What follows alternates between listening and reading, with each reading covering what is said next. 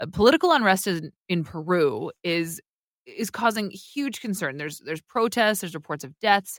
It's not somewhere that anyone would really want to find themselves right now, certainly not as a traveler. So the chaos itself is complicated, but it culminated when former President Castillo attempted to close Congress. So that move widely condemned, criticized globally. But for a lot of Peruvians, especially rural Peruvians, it was seen as a display of defiance against this hostile establishment that never really gave the former president power to govern. Uh, so, with all of that political unrest and scenes of chaos, scenes of protest, what did it feel like to be stranded there? We're going to get the perspective of someone who was. He's a Vancouver realtor joining the show now. Tony Hepburn is on the line. Tony, thank you so much for making the time and being part of the show. It's a pleasure. Thanks for having me. Tony, I just want to clarify that right now for our listeners, you are now back in Canada, so this conversation is happening back uh, in your uh, in your home, right? Yeah, after 90 hours, yes, we are finally back home. Wow. Okay, and I want to get that story from you, of course, uh, to to get your perspective of how you were finally able to get back to Canada. Uh, but I want to go back to the beginning, Tony. Why Peru? What what drew you there? What were the intentions of your trip right from the outset? The intention was to trek uh, to Machu Picchu on the Inca Trail, and we definitely had a look at the news and checked out the political climate before we left. Uh, it was not. Uh, uh, Castillo had been attempted to be impeached for you know twice already, but uh, the third time happened on December seventh, just after we arrived on the second, and uh, that's when things uh, unraveled. So it's pretty immediately once you arrive, uh, then the president is impeached, and then widespread protests and unrest starts to begin. When do you realize that, that there's something wrong? Well, the first clue was in uh, in Lima when we had a tour scheduled to go visit the uh, historical district and the catacombs, and that was canceled. So, and that was the day that uh, Castillo was impeached and then arrested. So that was, uh, and then we we took off uh, on the 9th, very early in the morning, to avoid any potential blockades and start our trek to Machu Picchu. So for four days after that, we were um, uh, we just were oblivious to what was developing in in the time that we did not have signal on the way to the top at uh, Machu Picchu. Wow. And then you begin your your descent into into what? What did you come into? Well, we just when we got to the top, our guide got signal again, so he was able to get an update from the very top, and we discovered that there was still uh, issues. There were reportedly uh, boulders and and, and uh, trees had been rolled onto the tracks, uh, which is the only way out of Aguas Calientes. Normally, you take a bus down from Machu Picchu to the town of Aguas Calientes and take the train from there, which is about 30 kilometers down the tracks towards the trailhead at kilometer 82. So we had just finished about 42 kilometers and then arrived in Aguas Calientes, and that's when we were walking through the town that I noticed the train station gates were closed and being welded shut. And our guide said, you know, we should take a vote on this as a team, but uh, you know, he advised the best thing for us to do was to get out while we could, which involved tacking on another 29 kilometer hike the following morning down to uh, the trailhead where we started. I wonder, Tony, what that must have felt like to be experiencing something like Machu Picchu, which is it's one of the wonders of the mm-hmm. world, and somewhere that a lot of people go to experience just wonder and awe and and some serenity. So, what is it like to to reconcile seeing something like that and being a part of something like that, and then learning about what you may be walking into or might have to then navigate in order to just get home or remain safe? Yeah, it was, uh, you know, a silver lining was when we arrived at Machu Picchu, it was basically deserted. Um, another, you know, in hindsight, that was another clue. Something wasn't quite right. They normally have a good 2,000 to sometimes as many as 5,000 people a day going through there. So you can't normally get a picture of anything without it being full of people. Um, when our guide started taking pictures of it, we knew something was a little different because it was uh, less than 200 people there. Uh, so it was like, uh, you know, they had shut down the site just for us to take pictures. That that was pretty amazing. But after we, the following morning when we decided to walk down, we just we met in the square, expecting to see maybe 25 to 30 people or so, uh, based on the number of people we'd seen the day before. But what we didn't realize is there had been people stuck there for quite a while. So in the morning, there was probably 150 or so people, a couple of park rangers, and uh, one of the tourism police there that were giving everybody in the square a briefing before we set out down the tracks. And there were people from, you know, five to 75 years of age, some, uh, you know, definitely not prepared for a trek of that length without the right footwear or you know they were they had suitcases and then with wheels like carry on luggage that they were eventually ditching as we went down the tracks because uh, they were just too heavy. And i don't know i mean from 5:30 in the morning to 3:30 in the afternoon 10 hours later we made it but there was a lot of other people that uh, would have come in after dark or perhaps ended up camping you know trail uh, trailside on the way down what What do you take away from an experience like that? I mean, this is not at all what you had anticipated in terms of when when you had set out to to plan this trip and to get this experience. Um, what do you What do you feel as a as a Canadian who's not used to scenes like that? Well, it's it's you know we had traveled many places before, experienced some natural disasters, and you know, political unrest in other parts of the world is not that unusual per se, but you know, this just escalated to something we had not anticipated, and the, the worst part of it was after we arrived in uh, at the trailhead, there was uh, there were buses that were taking uh, tourists out um, with a police escort through the barricades. We did not get one of those buses, so when we uh, managed to find a private individual who put us in a sprinter style van and drove us across.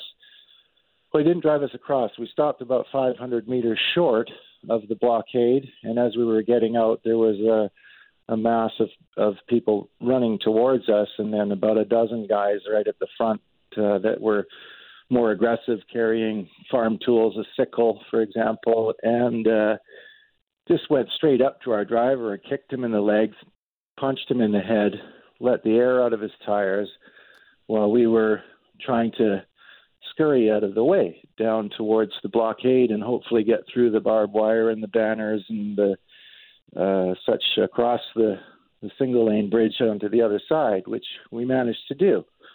Um, it was after another two, three kilometer walk that there was a driver from our company who had parked his van on the other side of the blockade a few kilometers away and walked in to, to find us.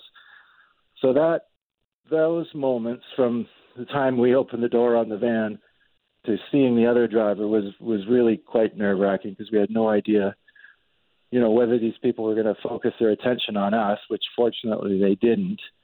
Um, and then seeing him get you know, beaten up right in front of us, 20 feet away, was uh, definitely a, uh, an upsetting thing to see. And to have to make that call in the moment to run for your own safety because staying would mean who knows what. What a decision to have to be faced with. What what then do you run to? Where do you you talk about the other driver that comes to get you? Where then do you go? At what point are you finally out of this terrifying situation, Tony? Well, that was most people will, will stay a night in uh, Ollantaytambo, which is sort of the staging area, the smallest town close to Machu Picchu. So you eventually end up there, and then on your way back to Cusco. So we made a quick pit stop in Ollantaytambo and uh, Ollantaytambo, and then uh, grabbed our bags that we'd left behind, and then uh, continued on to Cusco. The roads all the way there were littered with boulders and and tree stumps and stuff. So our driver had his hands full, you know, swerving back and forth now and then to avoid these obstructions. And and it really wasn't until we got to Cusco and the, the hotel we realized that we were, you know, somewhat safe. But there'd been some pretty uh, vocal and and in some cases violent demonstrations in Cusco Um, and we had been warned that there would probably be a general strike on the Monday, just a few days ago. After uh, Sunday afternoon was the day that it was uh, was a good day to try and head out. And the thing is, if we had followed our recommend recommendations uh, that said, you know, don't go to the airport unless you have a ticket and uh, that kind of thing, we would might still be there, as we had two tickets leaving Cusco on uh, Tuesday and Wednesday. And then on Sunday, just after World Cup, we decided to take a chance and just go to the airport and see if we could get our ticket moved up, which in fact we did. So that was when Latam Airlines was able to change our ticket and we were, we managed to get out. It wasn't until I was sitting in the boarding lounge there with a boarding pass in my hand that I actually felt somewhat relieved that we were on our way to Lima, since Lima was uh, not uh, as as bad a place to be. Yeah, it seems that you would probably just be living in this place of anxiety and shock for for the most part as you're experiencing this until you know without a doubt that you are that you're back on Canadian soil and that you're back in a situation where you're safe. Did you feel did did you feel that? Was it mostly shock or was it fear during during this long escape, Tony?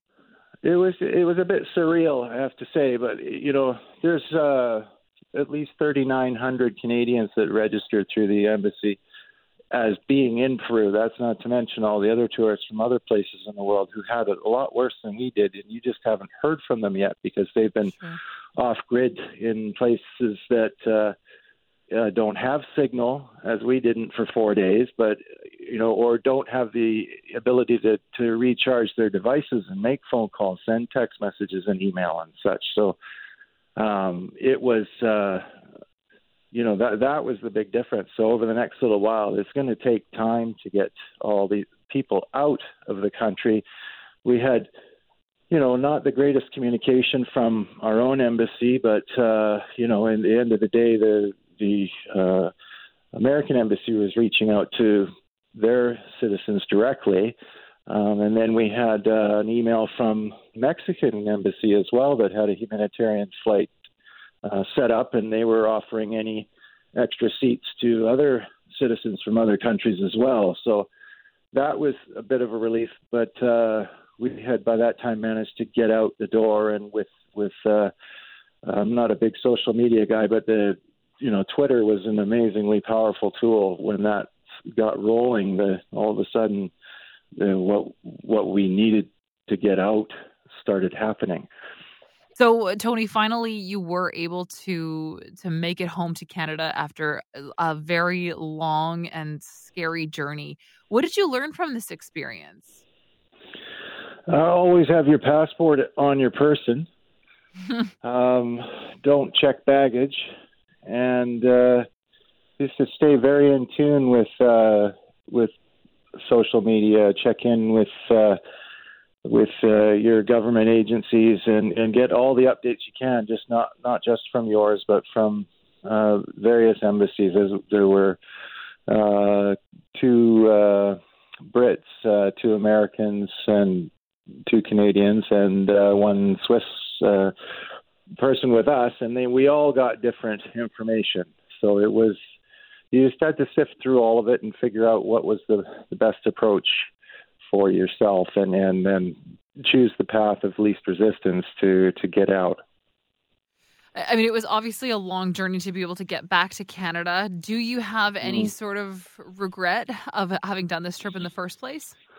Uh, not at all, actually. No, I, I w- the amazing thing was after uh, I think sixty or seventy thousand views on Twitter, there was a, a lot of um, Peruvians who reached out to us, uh, to me, and said, you know, really ashamed, uh, sorry for the situation. This is not who we are. We, we, you know, would love to, you know, get back to normal at some point, but the, it has the political situation has been brewing for a very long time. It just kind of all came to a head as we were there, which was unexpected.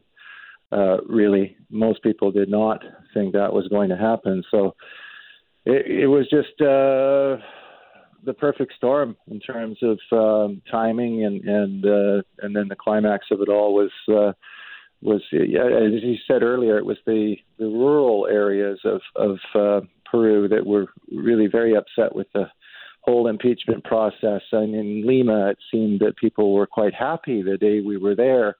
Uh, everybody was celebrating the fact that he was impeached, and as soon as we left, we we were off grid, and we didn't have any idea what was going on until we got back to Signal, and and finally um, saw it for our own eyes that. Uh, you know, these, a lot of the locals are were starving to start with. Uh, you know, with rising fertilizer prices and lack of food supply and such, and now with these demonstrations, their livelihood depends solely on the tourists uh, in many cases. So they're going to be suffering even more over the next few months if people don't go back. But at, at the moment, I don't know that uh, I would recommend somebody go there over the next few weeks. It's uh, going to take some time for things to settle down, despite the fact that uh, Boluarte has assigned uh, her position to, I believe, the Minister of Defense has as uh, took place yesterday or the day before.